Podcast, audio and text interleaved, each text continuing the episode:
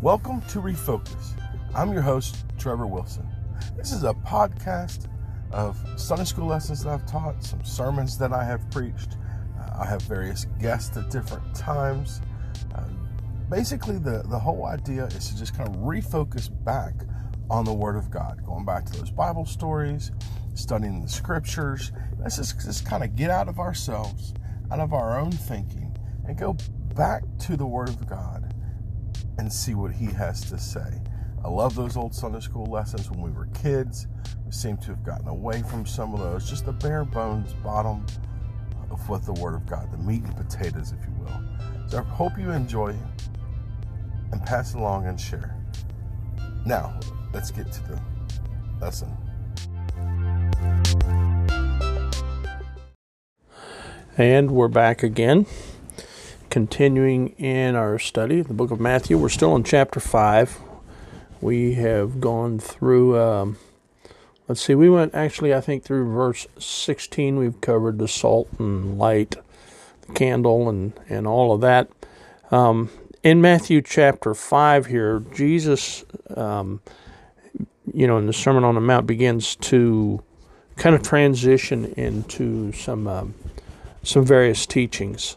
Um, and it's kind of rapid fire actually through the rest of this chapter here as he covers a number of different subjects, and we'll just kind of highlight those as we go through, not really getting into uh, too much depth. But um, you know, we so we you know we've gotten down to verse uh, 17, verses 17 through 20 um, address the law. Um, and it, you know, it's interesting. I just got a text from a friend of mine. Um, used to be a member of uh, the church I pastored um, years ago, and she still sends me texts and questions and stuff when she's doing her Bible study and and uh, things that happen in the church she's at and that sort of thing, just to get my opinion. And we've been friends since we were children, quite honestly. But um, she was concerned about the indwelling of the Holy Spirit um, and how that compares, of course, to the Old Testament saints, uh, because they did not have the blessing of the indwelling of the Holy Spirit. And I was explaining to her that uh, John 14 describes the Holy Spirit as the Comforter, actually gives him that name. Uh, and because its primary function is to give us comfort, a comfort that really did not exist with the Old Testament saints. Um, now I know they were saved by faith. That's the way Abraham was um, redeemed. Um, and um, of course, when Christ died, his his blood on the cross covered the sins of all all those who trust in Him, both or all three, both past, present, and future. Um, but you know, as he came, the Bible talks about him coming in the fullness of time. And, you know, he he kind of came right in the middle of things because his his revelation to us came through the law.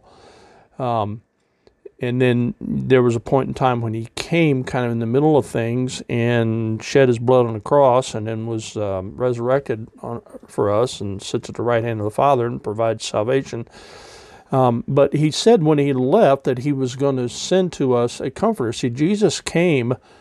Uh, uh, Emmanuel just means God with us. He he came to be with us to give us that comfort of His presence, a blessing that New Testament saints had that New, Old Testament saints did not.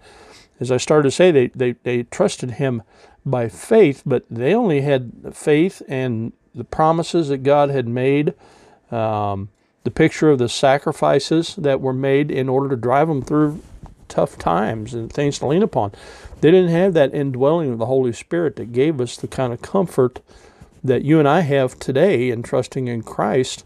Um, you know, we have the promises and, you know, we have uh, the sacrifice of Jesus Christ to look forward to, look at, uh, look back to, and understand that that was the final and complete sacrifice. And so when he says he came to fulfill the law, uh, he was giving the final sacrifice so that we now can look at that. But in addition to looking at those things, we as New Testament saints also have the indwelling of the Holy Spirit who kind of gives us that gentle nudge, who speaks to us, you know, sort of like a, a conscience that, that, you know, teaches us the things of God and lets us know when we're headed in the right direction or the wrong direction convicts our heart of our sin, and that's part of his job to convict us and point out our error. Uh, we didn't have to look to the law to, you know, see where it said you should do this and you should not do this. You know, thou shalt not do this, thou shalt do that.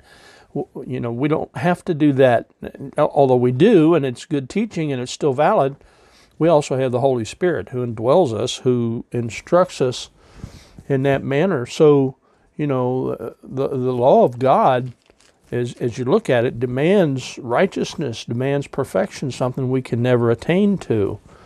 Um, so we, we can't obtain God's righteousness by the works that the law demanded.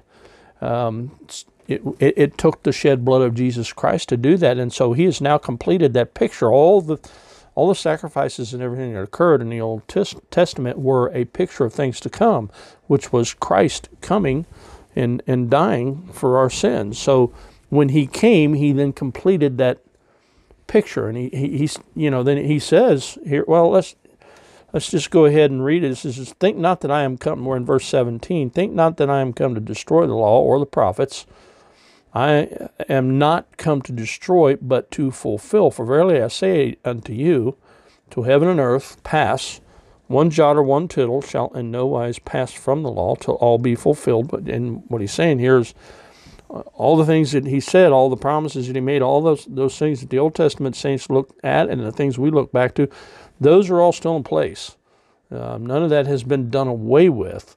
It's just now com- the picture that they painted are, is now complete. Whosoever there, therefore shall break one of the these least commandments and shall teach men so, he shall be called the least in the kingdom of heaven. But whosoever shall do and teach them, the same shall be called great in the kingdom of heaven. For I say unto you that except your righteousness shall exceed the righteousness of the scribes and Pharisees, you shall, not, shall in no case enter into the kingdom of heaven. Um, you know, we have to. Um, we, it, it, he's simply saying that you know adhering to the law doesn't get you into heaven. It's by faith in Jesus Christ that does that, and you got to get the whole picture that it all ties together. Uh, you can't separate that. And and here's something else interesting. If you notice in reading these these verses, in verse uh, 19, he says, "Whosoever therefore shall break one of these least commandments and shall teach men so, he shall be called the least in the kingdom of heaven. But whosoever shall do and teach them, the same shall be called great in the kingdom of heaven. It's, it's, it's interesting here, the way this is worded. Um, and, and, and, take note of this. You'll see uh, phrases in the Bible, you'll see the kingdom of heaven and you'll see the kingdom of God. They're two different things.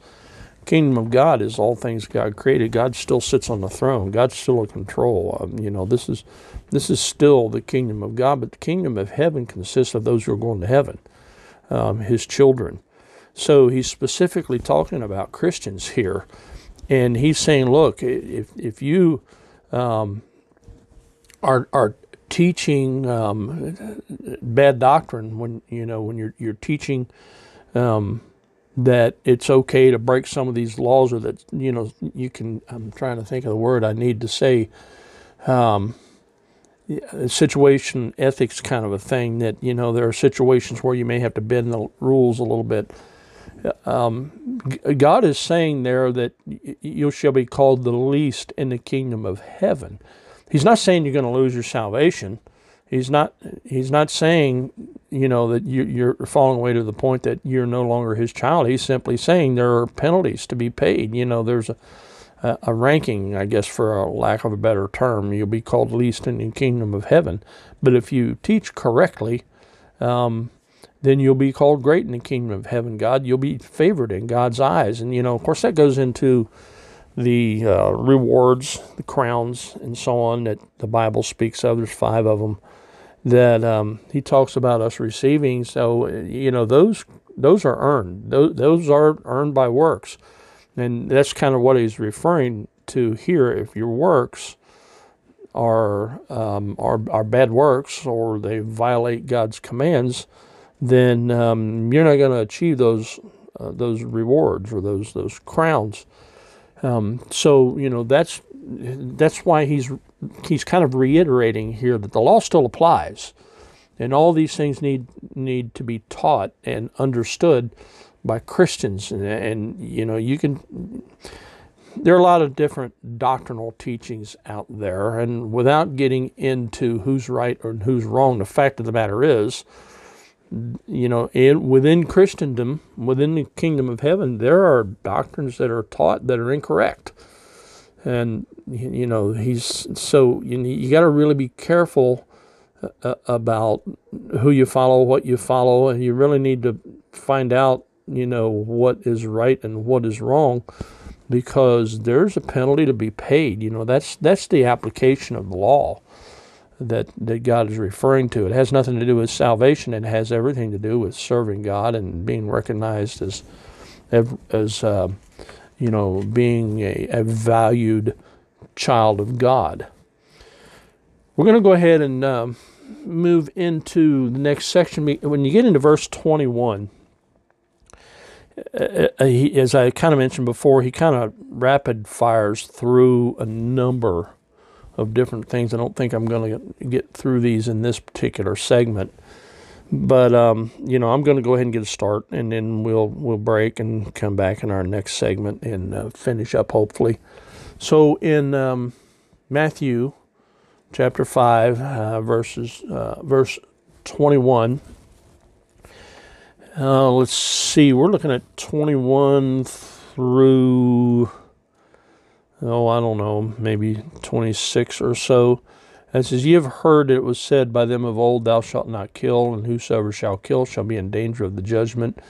Um, he, he's beginning to, uh, I guess, reiterate some of the, the, the commands, the, the laws that, um, you know, that he's given, and he's kind of expounding upon them, giving a deeper meaning to them. And so he mentions several.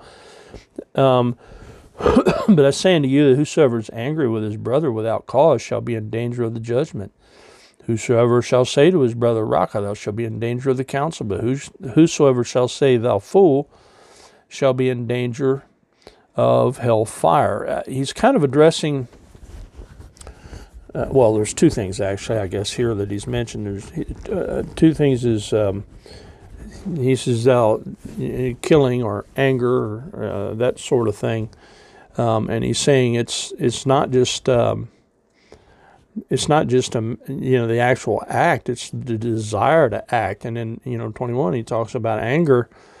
Um, if you know, if you even say things in anger, uh, then you you can be in danger of hellfire. And what he's saying is he's he's not saying a Christian that does these things losing his salvation. He's saying if the if you harbor these things in your heart, there's a very good possibility you you may not even know Christ as you think you do, because he says, "Thou fool shall um, thou fool shall be in danger of hellfire." He's and the other thing he's addressing here, of course, is the is the reality of hell. Um, there is, uh, you know, an eternal lake of fire that that those who don't know Christ will be um, uh, will spend eternity and and he's saying if if you harbor some of the things that, that the Bible teaches against, and you know that's part of your natural lifestyle, and you don't have any any uh, ill feeling or, or, regrets about harboring some of those feelings, then um, it's a good possibility you, you really don't know Christ. Uh, verse 23 says, Therefore, if thou bring thy gift to the altar, and there rememberest that thy brother hath aught against thee, leave there thy gift before the altar, and go thy way. First be reconciled to thy brother, and come and offer the gift, or thy gift.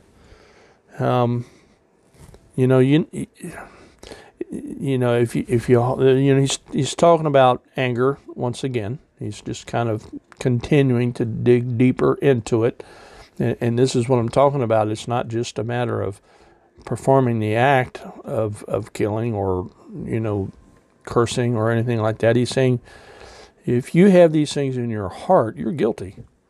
And this is something that you really need to uh, address because in this instance, he says, if you're if you're coming to God and when here he says offering a gift, if, if you're just going to God in prayer and you you want to talk to God about something, there He's saying, look, you need to iron these things out. You can't come to me with an impure heart and expect me to hear. You need to clean these things up in your life. Um, and get them out of the way in order for uh, me to listen to what you have to say. You need to come to me as holy as you possibly can. If you have no desire to wash away your sin, then I'm certainly not going to wash it away. Now, if you come to me and you do have a desire to repent of your misgivings, then that's great. But the best way to do that is to show me by going out and trying to do what you can on your part in order to wash those things away or put them behind you and then come to Christ, seek forgiveness, and seek restitution. I think we're going to go ahead and uh, cut off right here, I guess, in verse uh, 20. 24, and we'll pick up on verse 25 in the next uh, session.